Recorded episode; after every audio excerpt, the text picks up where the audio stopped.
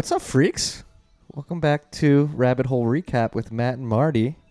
It is Monday, November 5th. Remember, remember the 5th of November. It's Guy Fawkes Day, freaks. Uh, 2018 year of our Lord. The Bitcoin price is at 6 3 Ooh, 6,400 on the dot, a Bitstamp right now. Uh, been a long week. A lot more news uh, this week to talk about uh, than compared to last week. But before we get to the news, we have a new sponsor here at Tales from the Crypt. Um, I got a trip coming up next month, Matt. Headed to Paris.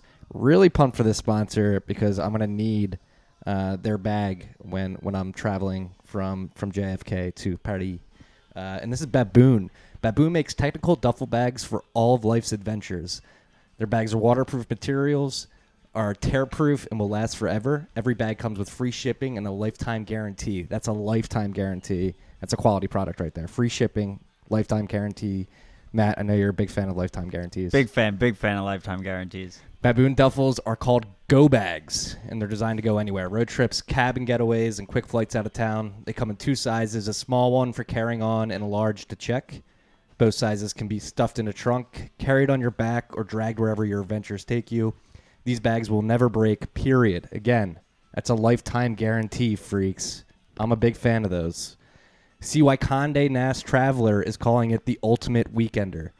Visit baboontothemoon.com and enter the code CRYPT, that's C R Y P T, to receive 10% off your purchase. That's baboontothemoon.com, code CRYPT, C R Y P T, baboontothemoon.com, code CRYPT.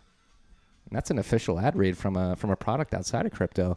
I really like Baboon because their website name. It really really meshes well with the Vic, Bitcoin vibe. Baboon. We got that astronomy connection. baboon to the Moon. moon.com.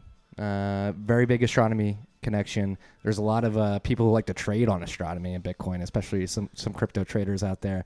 Who's the most famous? DJ Thistle's probably the biggest. The blood moon. yeah, yeah. Uh, if Mercury's in retrograde, it's it's usually not a good sign for the markets. They're usually turmoil. Yeah, Uh, I, I don't follow moon trading uh, strategies. Yeah, I'm I'm making this up as I go too. But anyway, those are pretty badass bags. They have pretty cool interiors. The Oh yeah, that's The another thing I wanted to cool, listen. yeah. Uh, very very good aesthetic, very in line with my aesthetic. Very very classy bag. One I would uh, uh be proud to to carry through an airport. and just more products should have lifetime guarantees. Yeah, no, it's a good uh good selling point. Uh, Rainbow's one of my favorite uh favorite flip flops in the world. They have lifetime guarantees too, which is great. I never heard about it. I'll check it out. Free ad. You gave another free ad. Rainbow, my favorite uh, flip flops. All right, Meanwhile, McAllen still hasn't responded to our DM. that's why I'm not drinking. I'm drinking coffee. Matt's here. He's It's better than Lacroix. he's witnessing this. I I fuck with Lacroix. All right. Um, have some have some coffee in my hand. McAllen has not answered our DMs. Cheers, freaks! I'll be drinking with you. Another week uh, of Marty being sober. I don't know how much longer this can persist, but we'll see. As long as we as long as we stay at 6400, we're still a stable coin region. we are a stablecoin region. Speaking of stablecoins, thank you for the perfect segue. Tether in the news yet again. Deltec. Uh, the bank Famous Deltec Bank. In the Bahamas. Uh, when, when did the uh, the letter come out? A Couple days ago, A couple right? days ago, there was a letter uh, making the rounds that basically was a letter, f- official letter from the bank, uh, signed by one of the the heads of the There bank. was no name though. Yeah. Yeah, uh, basically s- claiming that Tether at 1.8 billion. Is that what you said? 1.8 bill. Yeah. 1.8 billion in their account. Uh, a lot of people on crypto Twitter thought this was a fake. Uh, today, earlier today, But they didn't think it was a fake. They thought it was directly like there was no name name titled there, and the signature was like a squiggle. So Yeah, they it were was- like it was a very, uh, very. they uh, were like the bank is trying to give as little assurance as possible, right? Mhm. And then I forget which reporter, one of the reporters reached out to them and they wouldn't comment on current clients, which I think is like normal procedure. But everyone said like, "Oh, that means it's a fake." And now today, the bank, the like the chair, the chairman of the bank, told CoinDesk like the letter's authentic. Like, yeah, we sent the letter out. They're our customer. They have 1.8 billion dollars in the bank. So it looks like Tether's fully capitalized here. Yeah, I mean, I still don't think that's like that was in my mind. That was never the never was or is the biggest risk of tether. Yeah. Um, the the the claims that they weren't running a full reserve were never based on any kind of uh, evidence or anything. It was always Hearsay. speculation. But the bigger the bigger risk is it continues to be like government intervention. Yeah, yeah, that'll be a risk if one of the big agencies goes down to the Bahamas and tries to interject. We'll see what happens from there. Um, but again, Tether news dragging on. The people covering this, uh, it's a, uh, I'm t- I'm sick of the story. Well, when you were working, so you're working on that montage you recorded that you haven't Yes. posted yet. Uh, yes, have we not have not posted it yet. We were looking back on the year together, right? hmm and I was going back to my tweets last year, like, guys, I've been talking about this fucking tether bullshit for too long. Right. Like, there's so many, the same shit over and over again. It's just the constant, the same, like, literally, the tweets are exactly the same as the tweets I was sending out then. Yeah, You know, no claims of of not backing, but government intervention at any time. It's a trusted third party. It's not inflating the Bitcoin price. It's Like, it's just really repetitive. it's the never-ending story. They're never. No one will ever be happy. People still, you know, you think the critics are going to be like, "Oh, well, now it's all said and done." No, there's like a million other things they'll say. Yeah, there's always more fodder. Um, so that happened. Uh, I still think it's big news. Probably, you know, it's like a lot. There's probably a lot of people that were sitting out and watching the tether thing that maybe, maybe are feel more comfortable now. Yeah, the price did jump a little bit last two days. It's just been no, no prices have been jumping or going down or anything really for like. If you have like any kind of longer term preference, it's all just been Pretty stable. Exactly like 6400 for just Too long. eight weeks now or something like that nine weeks Calm before the storm. Calm before the storm. Which way will it break? We shall find out. Um, speaking of breaking, Bitcoin Cash is about to break up into multiple chains. I honestly have not been following this too much. do you, you like how i put it in the agenda yeah, Bitcoin Cash LOL. so they've got a split coming. What's going? I honestly have not been following it because I could not give less of a shit. Like Tether, uh, I could not give less of a shit about Bitcoin Cash. I think it is uh, an abject failure, and hash rate and market cap are proving that. But it seems as though people still care about uh, Bitcoin Cash. So what's going on? well it's it's only interesting because it's interesting from like a case study point of view um i guess uh the the two main fact there's two main factions of bitcoin cash they disagree with each other It's Roger versus Craig, right? uh but it's roger and jihan versus craig Okay. Uh, Jihan is Bitmain CEO, and so I guess I guess Craig's faction wants to raise the block size to 128 megabytes, Nice. and and the Roger Jihan faction wants to keep it at 32 and add a bunch of those old opcodes that were all turned off by Satoshi. I'm pretty sure Satoshi turned them off. I thought they already added those opcodes back in. It, that point doesn't really matter. It doesn't even really matter what their tech, what they're arguing about from like specs wise, right? Yeah. The point is, is that about fifty percent of Bitcoin Cash's hash power supports one side, and fifty percent supports the other, and and it looks like that they're heading towards a contentious fork situation. When's it coming? The fifteenth. I think I think it's the fifteenth. Yeah. It's a planned date. and um, the interesting thing is so they're like arguing with each other about who has more hash supporting what. And the whole time you know they're arguing over who controls bitcoin cash only has 6% of sha 2 256 hash. Yeah. so so they're and like I, I looked it up. I think it's like the top seven mining pools right now could easily 51% attack the bitcoin cash chain and it'll be like nine the top nine mining pools because when the fork happens they're going to split their hash on each chain so each chain becomes even more vulnerable than it already is now.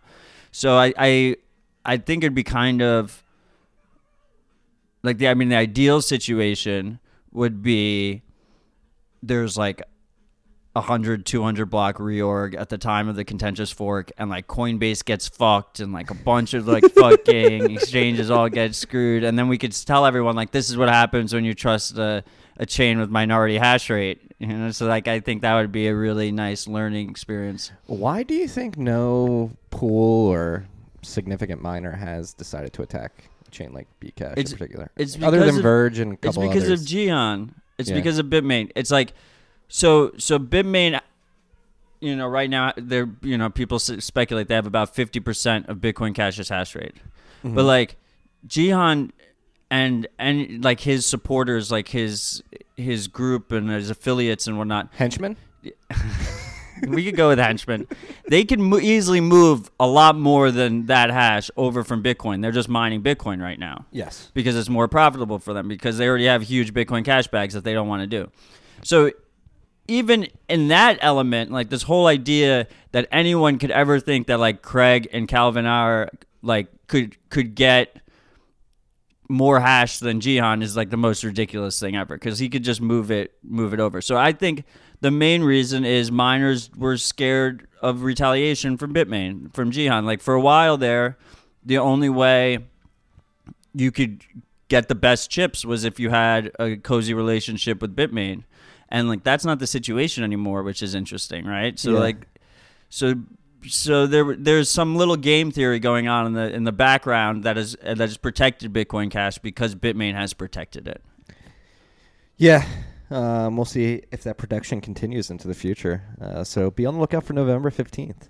Uh, it's interesting. I, I audibly chuckled uh, away from the mic when you brought up Calvin Ayre. Like the, the, the, the characters that have that have accrued uh, to the Bitcoin The Cash worst of the worst. the worst of the worst. Like Calvin Ayre, whatever to say, however the fuck you I don't know how to say his last name. I kind of mumbled it. Yeah, I'm, I just mumbled it there too. But he looks like like your creepy divorced uncle that's like hitting on your friends that are like 30 years younger than him, and he, he really doesn't have anything productive to say. Just bought a just bought a motorcycle, right? Like, yeah, just bought like Showed up to Thanksgiving with a motorcycle. Yeah, he, he's definitely one of those cheesy Bitcoiners that probably bought a Lambo just to buy a Lambo. And then you have uh, that who's that gigolo who made like a 15 minute uh Oh, there's a hash, uh, there's a hash Vin Armani or yeah, whatever. there's a hash war coming apparently. Is- Uh, who is that? I have no idea. Apparently he's on the B Bitcoin. I don't know. It's just such a clusterfuck. I think like once, I mean, Bitcoin Cash was born out of a contentious minority fork. Mm-hmm. Um, so once that happens, you self-select to people that are just going to keep splitting over and over again for like bullshit reasons. Yeah, Um, so like there was it was kind of inevitable, and I mean I've said in the past that I think any minority forks, um, if they don't get any kind of dominance in the beginning, like they're just destined for zero eventually. Like you can pump them and try and corner the market, but eventually they'll trend towards zero. yeah, and it becomes more of a personal dick measuring contest than an actual uh, mission to make the soundest money in the world, and that's why I tend not to pay attention to it. And uh, I think it's funny to see how uh, only a year and a month out of the the hard fork, uh, the initial hard fork that created Bitcoin Cash, we we see so much strife within the community. Well, I mean, like what's really interesting is like you have to think of it from like a whole ecosystem perspective. Like imagine you're Coinbase right now, right? Like I don't know how much Bitcoin Cash they have over in Coinbase, but presumably they have some customers that are buying Bitcoin Cash there. per- You know, especially since they put it front and center with with everything else. Now they have to deal with all of this paperwork and customer service and and you know security considerations because this messy fork is happening and it's happening on an insecure chain that could be reorged at the same time by multiple different entities. Right? You know, so like they're getting what's the expression? You get what you sow or whatever. you reap what you sow. You reap what you sow. That's what's happening to them. Like they're Yeah. literally and and people are going to start seeing the liability these exchanges bring on when they when they list, you know, certain chains. Shout out to our sponsor, Cash App, uh, for only offering one uh, one asset and, and avoiding that headache. They also don't allow you to deposit any Bitcoin, so they're really it's true as well. I think they might be working on it though. Yeah, they are. They are. They are working on it. Um, yeah. So Bitcoin Cash. Look out for That's November en- fifteenth. Enough of that shit. Um, Wasabi. Your beautiful, beautiful project that you love so much. Well, it's not it's not my project, Well, but yeah, The the project. I'm in love with it. Yeah, Yeah, so you are. I'm in very love happy about it. Uh, you've been tracking the total Bitcoin volume within Wasabi, the Wasabi ecosystem, and it has crossed 300 Bitcoin. It's pretty material. Yeah, well, they posted on their homepage, but I've been writing it down every day. Okay. Um, yeah, but but it, it hit. I think it's at like 300 Bitcoin right now. Last I checked, it was like 297, Nice. and it was at like 150 like a week ago when they, five days ago when they when they launched um 1.0. Doubling in a week. Yeah, Nice to see. What's So the the- experience been like? the more people that use it, the faster and more private it is. So like that's why it's so important that we see those numbers go up, that we see more people install it, more people run it, you Have know, you- put liquidity into the system. Have you seen a material difference since uh, more Bitcoin have come on? Yeah, it's so much quicker now. Really? Uh, pri- privacy loves company. That's true. What's the uh, difference in timing? Just like like mon- like magnitudes quicker. Nice. Magnitudes quicker, and he's in- he keeps increasing. He increases the anonymity set, like how many how many people participate in each round. He he increases as more liquidity gets added. So like when it first when the beta was running, it was like I think twenty participants, and now it's fifty or forty nine. So like 49 people take part in the in, in one um, coin join transaction. So basically, I've had a lot of questions about Wasabi since I've been kind of shilling it. Um, the basic premise is is that you like when you buy coins on an exchange, you send them to your Wasabi wallet first, and then you mix them in Wasabi to to try and make it harder for them to track track you through blockchain uh, analytics, and then and then you transfer it to like a hardware wallet or cold storage. Yeah. Like so, it's like the intermediate. You shouldn't be like storing large amounts, even though it's custodial, uh, non-custodial, and you you control your own keys. It's still on like a internet connected computer. So you, what you what you want to do is is keep small amounts in there at a time and use it as like a staging ground. Yeah, so if you're like a business accepting Bitcoin payments, maybe uh, you get a bunch of Yeah, you accept them into your Wasabi wallet, then you mix them, yeah. and then you bring them to cold storage or whatever. You pay out your employees without people being able to track them in between. Or if you have like a compromised wallet, you can like, for instance, if you have a Trezor, you can add another wallet in Trezor. You can press Add Account. Um, so if you do that, you can then get a, a a wallet that has no tainted transactions, and it's just a completely clean wallet. And then you can slowly take your take your Bitcoin from the from the wallet that you've been using, transfer it to Wasabi, and then trans and then after you mix, you transfer it back into the new wallet, and then you'll have a wallet filled with non-linked transactions yeah, big or improvement. less less linked less linked transactions. big improvements to the privacy games at the wallet UX level. Again, these are uh, revelations that we've been following for months now uh, in the bent and here at the Rabbit Hole Recap, and it's just interesting to see how quickly and uh, how legitimate these these products are getting. I just literally have been having Wasabi open 24 7, giving liquidity to the system. Thank you for your service, sir. Thank, thank you, everyone else. Run Uh, Wasabi. It's wasabiwallet.io. WasabiWallet.io. I spelled it wrong in the tweet uh, a couple weeks I, ago. I corrected you real quick, though. It's one S, not two. Uh, wasabi. Uh, the other Wasabi, I don't even want to say a competitor, but uh, another privacy focused wallet. This wasn't on the list, but uh, obviously this conversation stoked uh, this thought in my head. Samurai was was uh, under the ire of, of some people over the weekend and, and on the defense. Uh, really weird to see. Greg Maxwell apparently called them out uh, because uh, claiming that they have poor privacy because of the way they they store. Uh, what is it? No, it's it's the it's two elements. It's their trusted node feature Yes. and uh, the fact that they that that the transactions go through their server. yes. That's and what it was. the the first one was the main uh, the main reason it was launched was because of um the whole No2X and user activated uh, soft fork. So the idea was that you would connect to your own node, so you would know. So it was never. I don't think it was really ever supposed to be a privacy focused feature as much of a like a sovereignty focused feature. yes. Uh, and then the other, and then the other, they're gonna open source their whole backend. That's why it's still in beta or alpha or whatever they call it. yeah, that's why I was pretty pissed about the people like coming at them over the weekends. Like they've been pretty open about I- the limitations of this stuff and I think both sides. I think both sides of this debate, I guess, mean they they, they just want the best for Bitcoin, yeah. and it's all just kind of bullshit semantics. I mean, at the end of the day, uh, I think I think Maxwell what he what he said and what he said was people should be running their own Electrum server through Tor and connecting to it from their phone um, with the Electrum mobile wallet, which is like the most insane expectation of an end user. Right. It's like so out of that's never going to happen. So, short of that, there is no better wallet than Samurai. Like there just it doesn't exist. Like there there if you want a mobile wallet, as far as the mobile wallet scene goes, there's no better wallet than Samurai. Yeah.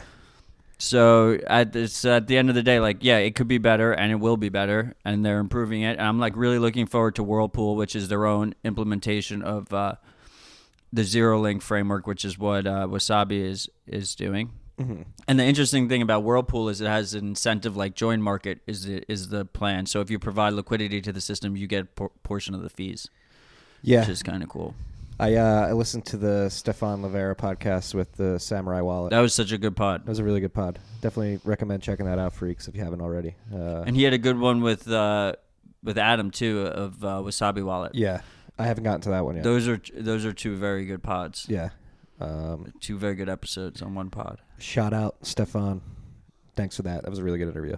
Um, so that happened. Yeah, it was a lot, like you said. It's like a bit of bullshit semantics. It's like, come on. But you shouldn't We're use the trusted node, but that's why that feature is there. And um, but I don't use the trusted node feature. Yeah, and that's the whole thing. I don't think uh, Samurai's ever like falsely advertised that that feature. Yeah, I mean, I have never seen a samurai advertisement, so Yeah, I mean, yeah, it's kind of a grassroots. It's the thing's in beta. It says beta, and it scares a lot of people that they're like, "Oh, can I really download this? It's in beta." I'm like, "It's more stable than any of the other wallets." Like, what? they should all have beta tags on them. that's a good sign. Um, all right, to more cheekier stories here. Gwyneth Paltrow confirmed into Bitcoin. The Gwyneth Paltrow pump, The Gwyneth- 2018. It has started. November usually comes with some weird movements. I didn't think it was going to be Gwyneth Paltrow leading the charge. Hashtag bullish with Gwyneth. Hashtag bullish with Gwyneth. we have knocked Betty out of the hashtag. And No, we Betty deserves it more. I'm I'm hashtag bullish with Betty still. Okay, we're hash. Okay, we're hashtag bullish with Gwyneth and hashtag bullish. Yeah, we can't we With can't Betty. you can't replace Betty. We're all inclusive. Gwyneth here. doesn't get it. Uh, so her her lifestyle brand Goop. Well, What so a- I guess she's an advisor and investor of Abra first of all. Nice. So then she put a Q&A with Abra CEO. Bill Bayhart or uh, Bill Air. How do you say his last name? Look it up. But does she put a Q&A of uh, with the CEO of Abra like on the front page of her lifestyle brand Goop, which I'd never heard of before, but I guess is pretty major brand. And then she tweeted it out to her like 3 million followers or something. Yeah, Bill Bar Hyde. Hyde. I'm sorry, Bill. I'm butchering your name. I'm very sorry. His name's Bill and he's the CEO of Abra. Yeah, and Abra's actually been done really cool things in the past, like the, Yeah, they've done some interesting things. Arguably doing like smart contracts. Yeah, they have like crypto collateralized stable coins, I think. Yeah. Uh, but the interesting thing here is it just continues along this narrative that once you own Bitcoin or own a company that custodies and sells Bitcoin to people, then you're incentivized to shill it. So Gwyneth has proceeded to shill it because she has a stake, right? Yeah. That's what I thought was the, the Yeah. valuable takeaway. we have. uh And we had Ron Paul shill it too this week. Oh yeah. That was, I, yeah, in his weekly column, he shilled it. He said that there should be no taxes on cryptocurrencies, and we should audit the Fed. Yeah, it was a very uh very short mention at the end of a letter decrying uh It was in the closing paragraph. That's like makes makes the whole thing about it. yeah, that's true. And uh actually reminded me what I wrote about today in the bent. Uh shout out Jeet Sidhu. Uh I like Jeet. Who wrote a, th- a great thread, posted it last night on Deflation and Liberty, the book by uh, Jörg Guido Hülsmann, um, who also wrote uh, The Ethics of Money Production uh, from the Mises Institute. So, highly recommend you guys go check them out. But uh, yeah, so I wrote about I wrote about Jeet's thread today, and Jeet's thread, uh, Ron Paul's newsletter reminded me a lot of what Jeet's thread was talking about, and it's basically uh, what Jeet and Jörg Guido Hülsmann are talking about is defi- def- or sort of de-alienating between deflationary monetary policy and inflationary monetary policy, and basically uh, explaining that they're both zero sum games and the costs are just hidden in different ways. And in inflationary um, systems, uh, it's hidden via inflation, obviously, and then uh, deflationary systems. Uh, the costs are more abrupt, where businesses are failing and people are going bankrupt and stuff like that. Right, right.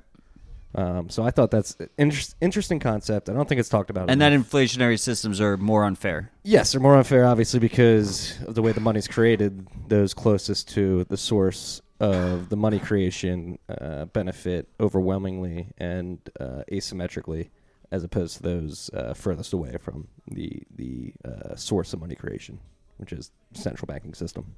Right, right, right. Poor people get fucked, and rich people Yeah, and the interesting benefit. the interesting thing about like the inflationary monetary policy and, and what I really like about what Jörg does in particular, he- he comes at it from an ethics standpoint, uh, and basically inflationary systems that are that tend to bail out uh, failing companies. They really make it hard for people to climb the social ladder and for uh, for markets to sort of play things out. Um, so it, there's a barrier to entry for for people not close to the source of money creation. So inflationary policy makes it harder to save uh, and make money. You got to make more money to stay with inflation. Um, and I'm sort of rambling here, not making a lot of sense. No, I mean, I think I think most of the listeners agree with you, Yeah. but um, including including me. Yeah. So check that out. Read that book. I actually listened to the audiobook. It's only an hour and 10 minutes. It was an essay, actually. Very It's good. really good. Yeah. Subscribe to the bent. Yeah. Subscribe to the bent. Um, What do we have there? oh, that reminds me. Uh, your your recent pod this week with uh, Jack Mallers, yes. fantastic. Everyone, if you haven't listened to it, you should go. That got me really pumped. He's a genius, man. He's he kn- he is so uh, the breadth of knowledge that he has in different domains is is stunning. Uh, from a design to an engineering to a finance understanding, uh, he's got a better grasp than a lot of people I've met, and at a really really young age. Uh, Yeah, I was I was I was quite blown away. yeah. It was a very good uh, interview. Everyone should listen to it. It's actually uh, one thing I noticed. Uh, I was reflecting on yesterday. Last two guests uh, on Tales from the Crypt, the interview series, Justin Moon and um, Jack Ma- Mallers, both had dropped out of high school or college at one point. So Justin actually wound up finishing college and getting a degree, but uh, they didn't have a traditional path, which I love it. which, which I think is a, a very promising and uh, good sign. You know, you can make it. You don't need to go to school.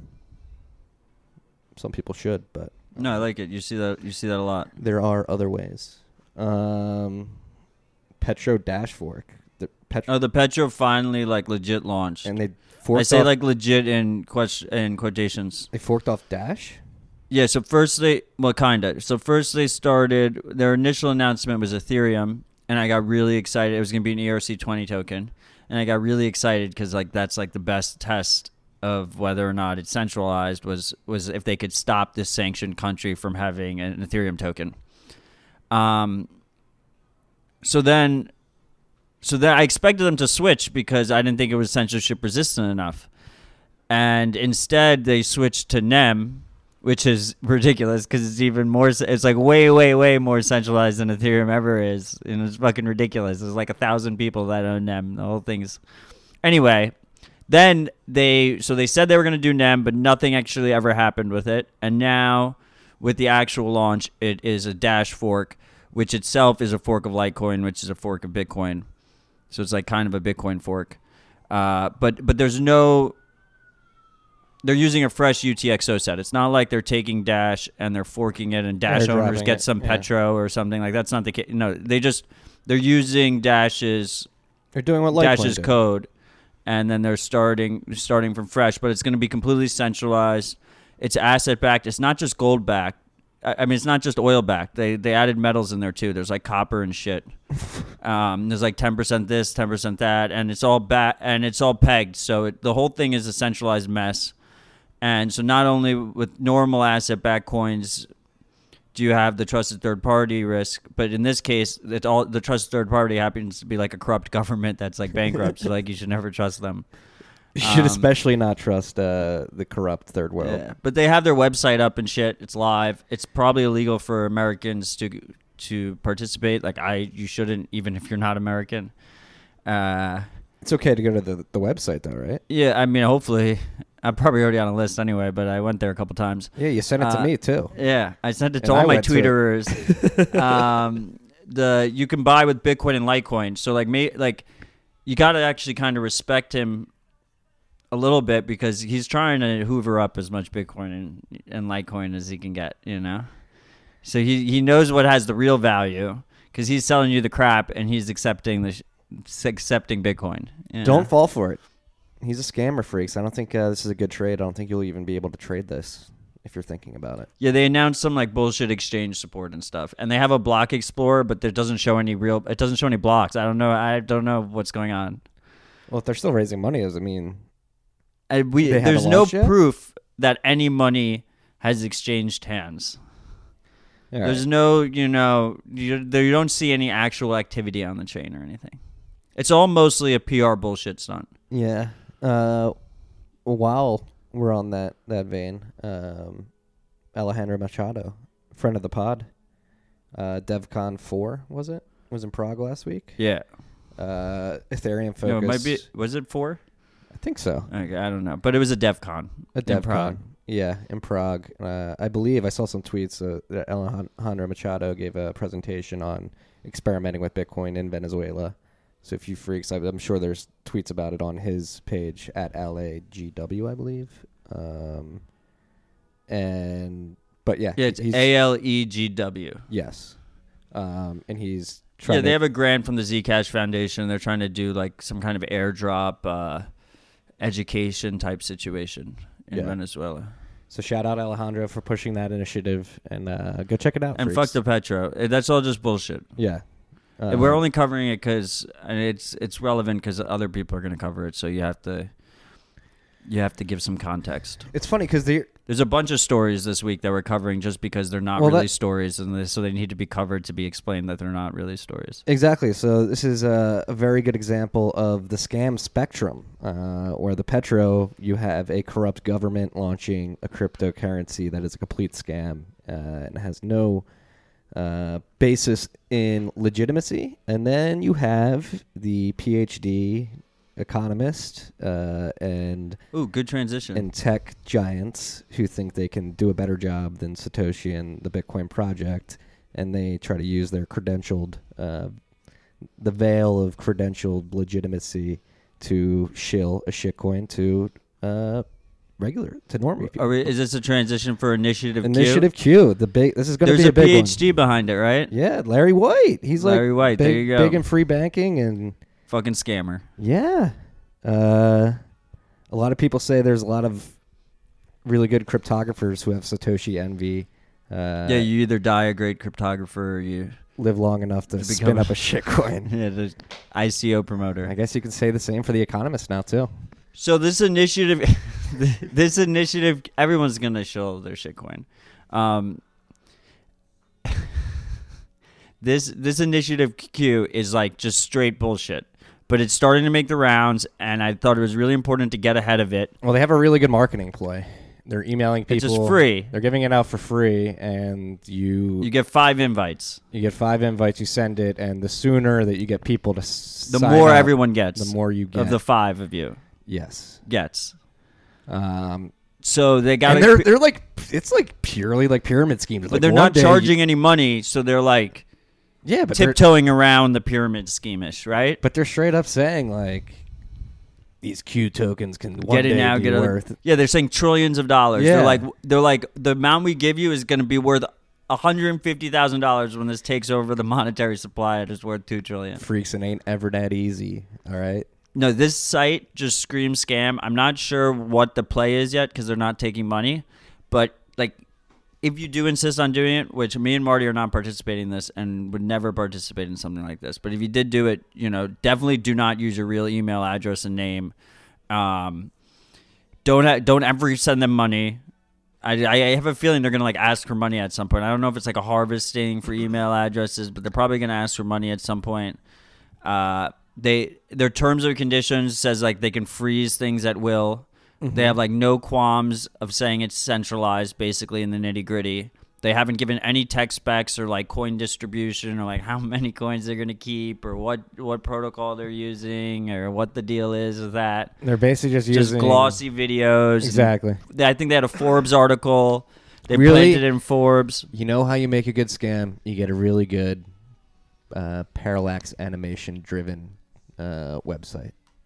And Yeah, the website is so pretty. It is done, so clearly they've done a good scam. job of that. Uh, but no, the mark again. This is a pure marketing play, and they have a really good marketing angle, which is hey, the uh, Free money.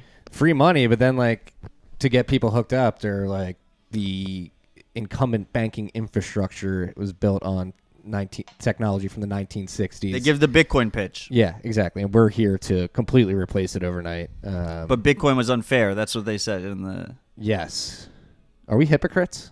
No, Bitcoin was is the most fair money ever invented. I believe so too. Um, so Initiative Q, I bet uh, if you freaks out there have been cryptocurrency enthusiasts in your circle of friends and family for a while, you're gonna get a couple of emails from some family members. I've already got and chilled it. who It's think they found the next Bitcoin.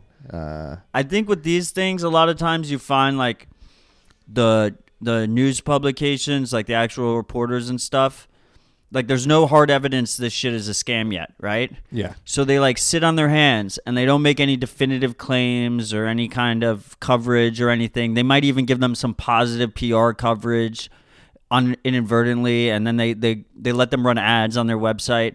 And then like five months down the line, they're going to be like, oh my God, we should have seen this coming. We apologize, you know? But since we're independent, like we can just say to you, like, there is no evidence, but pretty fucking sure this thing's a scam. pretty. You know, like this is gonna be a bad one. I think. I think it's gonna blow up. It's gonna be, you know, like a bigger than BitConnect. this Use- is gonna be a big one. Using uh, half a decade of uh, groomed heuristics to to detect and call out these scams. Yeah, you It's literally go to the website. That's a scam. Ah, it's- fuck. It's checking all the boxes. Yeah. Um, but hey, there's a PhD economist behind it, and a couple, and somebody from PayPal. We don't even know if they're actually behind it either, right? I guess Oh, I think because the are. website says it. But I think one of them's been shilling it publicly. Oh, okay, there you go. Um, Because people do sometimes, you know, get their names used when they. No, this is too aware. big. This is too big to. It's at such a point where they would have had to come out and be like, "I'm not associated with this." I think you're right. At this point, That's a pretty expensive domain name they got. Initiative Q. Is There you the- go. Fuck that shit. yeah, uh, beware scam. We're calling it out. Thank us later. There you go. We're gonna we'll send out the told you so. Uh, Thank us later, or if it if it so happens to become the world reserve currency, it's not gonna be you can beat us up in a couple years. user invite.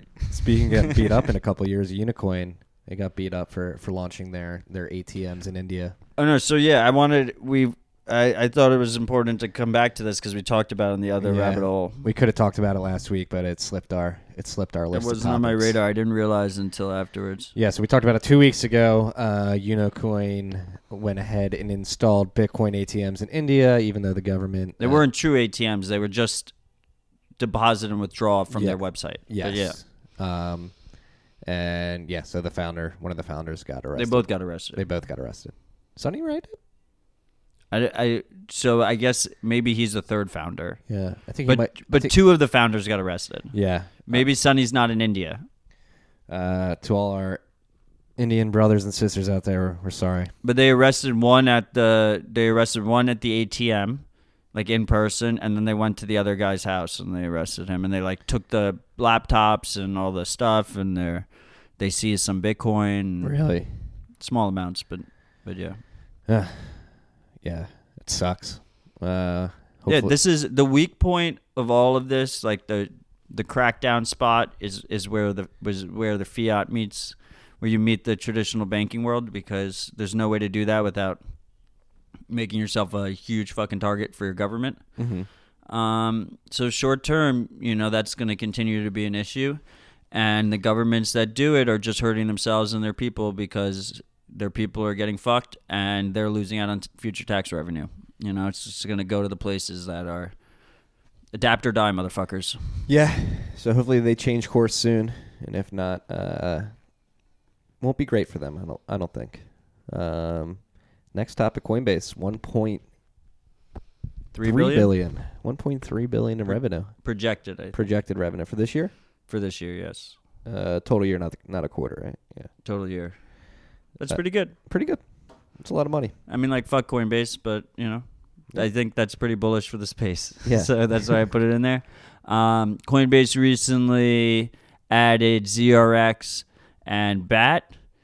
Uh, and I've gotten too many text messages from people asking if they should buy it, which just fucking infuriates me. And just, I, I don't own either, and I wouldn't buy them. He got dragged. FYI. He got dragged into a Twitter war this weekend too. Brendan Eich. He gets dragged into a Twitter war every fucking week. Dude's got such a fucking ego, man. And and at the end of the day, the reason they have the BAT token was so they can make a shit ton more money. And he's never gonna say that. So like debating him or arguing with him is just a mindless exercise because he's never gonna say that. And the other side's always going to say that because that's what he did, and and there's that because you can this whole system can run on Lightning. Yeah, you're gonna be able to set up web web sockets and Yeah. There's nothing decentralized about BAT either. Like the, they control the token supply. Publishers have to get paid through Uphold, which does full KYC on you. Like it's fucking bullshit. yeah. Um, and again, it's like It's that thing what you were saying, patience. Exactly. Like people spin up these tokens for use cases that will be enabled in the future. It's just going to take time to get there. Uh, slowly but surely, that's being proven out. But you know, like I wouldn't like You know what's awesome? just say you know it was to make a shit ton of money. yeah, and not to uh, pat myself on the shoulder here, but when I was doing research for the montage, going back and reading old Bents, I was giving out some pretty good advice this time last year in the Mania. I have to say, pat myself on the know. I was patting myself on the back too. yeah, We did uh, pretty good. That's why we're where we are right now. That's what's cool about this space. Is Yeah. like they really, it, it tends to have like a pretty decent memory, and it just weeds people out. Yeah, uh, adapt or die.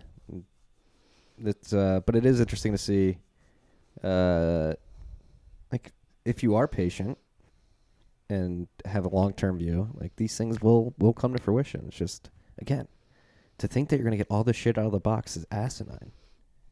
Like think, But that's what I'm saying. Like Brendan didn't. He didn't think like that's that's not. He knows that. Yeah. But he just want to make bank. that's true. You know, like if you could control the token supply, you might as well try. Right? Can you really like? He go fuck himself, Is it unethical? but I don't. Yes, I think it is unethical, but like a lot of people make money unethically, yeah, right? right. Yeah. So like I'm just saying, like I feel like the incentives are set up so people end up, you know, Yeah. shilling their Exactly. ICOs, Yeah. right? Like that's how the incentives are set up, and like you over si- time they get weeded out, if you know, and that sucks. If you make seigniorage as easy as a couple lines of code, Yeah. it's gonna happen. It's it's inevitable. That's what's gonna happen. That's people's natural gr- greedy inclination. Yeah. Um, I just wish he just admitted it and just said like that's why BAT exists. I don't think that'll ever happen. No, that'll never happen. What is Wex? And they have ninety. Th- oh, Wex- Wex is the exchange that took So BTCE was one of the dopest exchanges that existed in Bitcoin history. They were laundering all the Gox coins. Yeah, but they they were anonymous and they never had any issues until last year when the government took them down. Before that, everything was wa- they were like surprisingly good at customer service. You know? There was loyal, you know, they were from the Gox days and they existed and they never did any KYC on you. They had a very limited palette of shit coins you Yeah. know, like a tasteful amount, so you still had some access, but you know, not too many. There was like a full blown shitcoin exchange, like everyone knew it was a Bitcoin exchange. And then the government like fucking took down the guy when he was like on vacation in Greece. It was like run by Russians. Mm-hmm. Did they pick him up in Greece or? uh He was on vacation somewhere, and they like rammed through his his gate and like huge huge operation took him down. And then he did I'm didn't he accidentally kill I'm quote doing quotes. Didn't he accidentally kill himself in custody? I think yes. Something Yes. super sketchy happened and then he died. And then Wex pops up and supposedly it's from the same guys as BTCE and everyone's customer balances are going to get restored. So at this point I'm like 99% sure that Wex is a honeypot designed to like okay, we got the guy, now let's try and get the users of the exchange, right? Like cuz so one of the reasons they went after him is because we had all that ransomware that was going around. Remember, like the WannaCry and shit, Yeah. where they would encrypt your fun, encrypt your hard drive, and then demand Bitcoin ransom. A lot of those funds were going through BTCE, and afterwards, like a lot of people were saying, like a lot of the Mount Gox stolen funds were going through BTCE as well. Yeah, Wiz sort of proved it, didn't he? Yeah, I think so. But anyway, they laundered a lot of money got laundered through them because they didn't do KYC or freeze funds. Um, so like that makes sense. Uh, so I thought Wex was a honeypot, but it turns out that it probably isn't a honeypot because whoever runs Wex is trying to steal all the fucking money, and they sent a bunch of it to to Binance, and Binance froze it. Yeah. so Uh, not your keys, not your Bitcoin. We got that lesson. yeah, and it's Ethereum, right? Yeah, it was Ethereum, but not your keys, not your Ethereum. it's the same thing.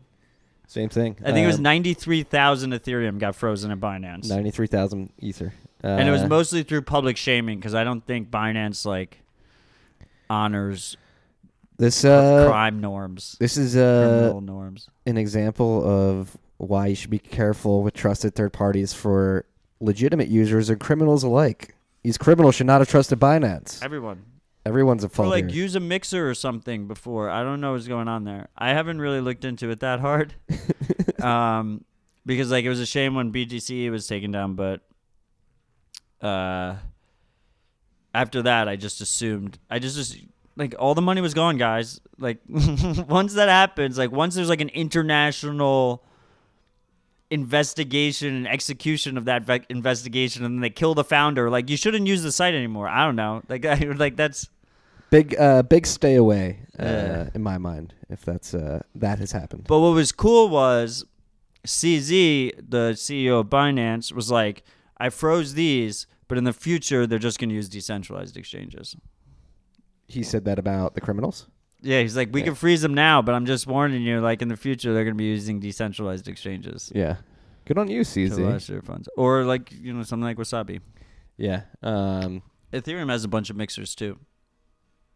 uh, yeah. That's why it's weird that they didn't use a mixer or anything. At one point, Mixer was driving like ninety percent of Ethereum transactions. Correct. Yeah, they were just being they were being cocky about it, and they just sent it straight to Binance. Thought it wouldn't be frozen. That was pretty stupid. Yeah, it was a very stupid idea. That's a lot of money too. Um, where are we? Where are we now? I think. Oh, Janet Yellen. I guess it could have been corrupt. It could have been, you know, we had Carl Force and shit. It could be corrupt, a corrupt honeypot. Carl. Uh, Mark Force or Carl Force or whatever, the guy is with the Ross FBI agent? Ulbricht. Uh, yeah, With yeah. Silk Road, he was like stealing money from Silk Road at the same time, and then went to jail afterwards. And his testimony was like one of the main reasons that Ross got the sentencing he got. Yeah. So it could be like that. It could be a honeypot, and then like the marshals are trying to steal the money or something, and then CZ froze the marshals' money. That'd be exciting. That would be exciting. There It would go. like prove that uh, corruption is rampant. Well, Uh, that that's proven, I think. Yeah. Um, Janet Yellen does not own Bitcoin. That was it's important. It's important for us. yeah. Was she in Canada? It hit all these fucking headlines that Janet Yellen. Yellen so she talks shit about Bitcoin, which you know you come And- to expect from Janet. And but she hit like all like the worst tripes that have been pretty thoroughly debunked, very specifically in the last like two to three months with like mining and uh, like fork inflation We've and been stuff debunking like that. Debunking that shit for years. It doesn't matter, and then we're gonna be debunking it for years. That's why one of the reasons this pod exists. Um, but the point is, is that there's so much bullish fucking news in this space. You don't need to make up bullshit. Like there's all these headlines running around that Janet Yellen owns Bitcoin now. What happened was Janet shat on Bitcoin, and then someone using their own custodial service that they're the CEO and founder of send twenty dollars to her email address worth of Bitcoin that she has to like click and like log into their custodial service and like accept their Bitcoin, which she hasn't done, and is now like Janet Yellen owns Bitcoin. So it's a de minimis, de minimis amount. It's like fucking twenty dollars, and she hasn't even accepted it, and she was unsolicited. She didn't ask for it. She Great growth hack Bitcoin. there. Great growth hack there by that company. and uh, tons of articles. CoinDesk covered it. A bunch of different people covered it. Now that's how you that's how you goat clickbaiters into a free ad there. Um, we're covering it because it's not fucking news. Like I was so triggered by it. I thought it was important to say that this isn't news. Hey, for all you growth marketers out there, it's a great great case study. Fuck this shit, man. Janet Yellen does not own Bitcoin yet, and that's a feature, not a bug. Um, that's all we got on the list. What else can we talk about? We've got about like ten minutes left. Let's riff. Well, I guess, uh, like I, I tweeted out, I tweeted out to our people what the biggest news of the week was, and a bunch of people wanted us to cover. I guess there was like a controversy after World CryptoCon that happened in Las Vegas that I haven't been following at all. And did you see this at all on Twitter today? Oh, yeah, CryptoCon or whatever. Is that the one? yeah, where, I guess there was like sexual harassment and stuff. And Wait. people were victim blaming. What? And then victim defending, and so both sides are going back. Like sexual harassment isn't okay. Uh, like that's all that needs to be said. I think for this story. Was it like crypto trader conference or? I mean, the fucking thing was called World CryptoCon. It's based in Las Vegas. Like this is never going to be like a tasteful conference, right? Like there's no like we would never even think about going to this thing. Um but I guess I guess some women felt uncomfortable there and and when they voiced that feeling that they were uncomfortable, they were then attacked for that. And you know, who knows, you know, what actually happened. We didn't fucking follow it.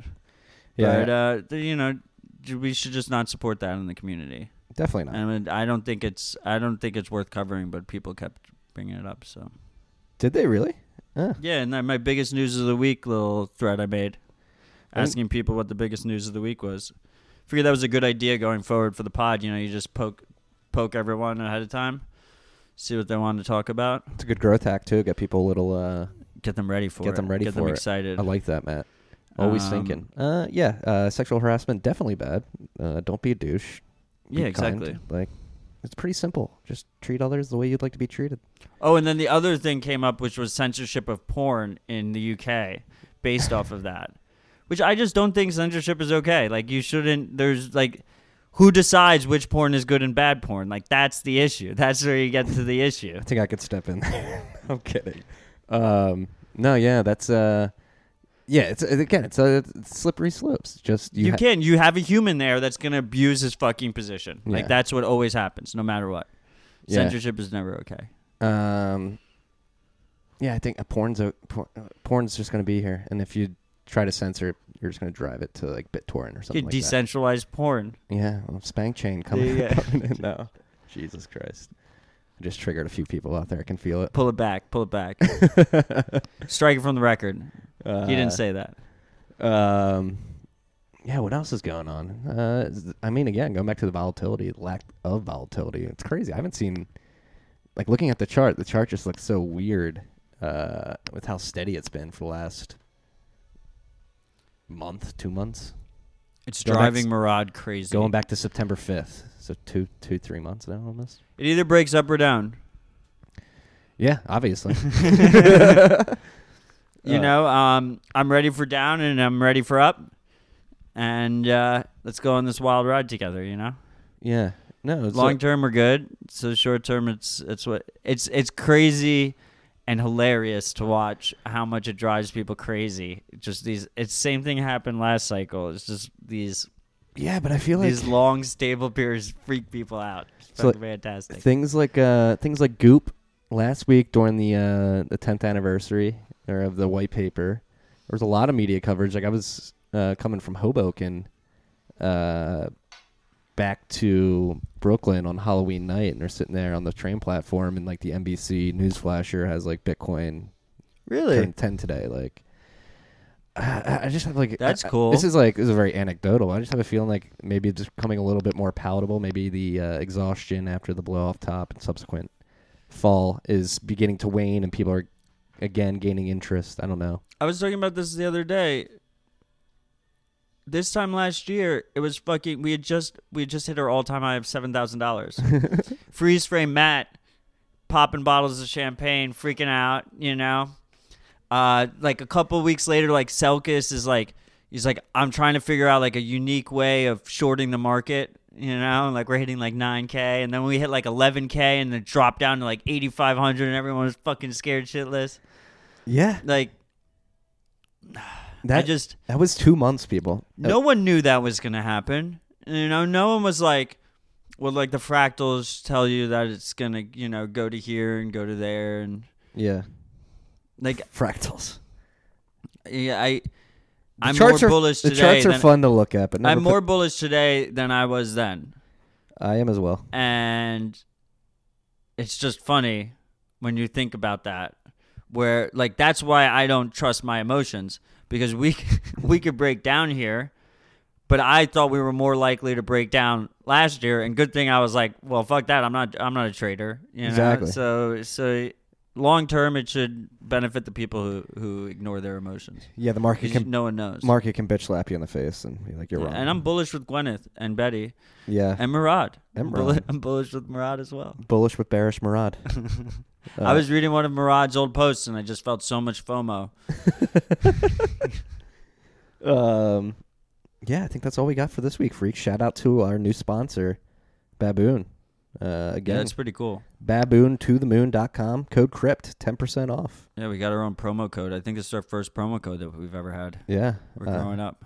Um, so shout out Baboon. Definitely check them out. If you're looking to go on a trip, check them out. Uh, if you guys, like Matt said, if you have any topics you want us to discuss, definitely tweet them at us.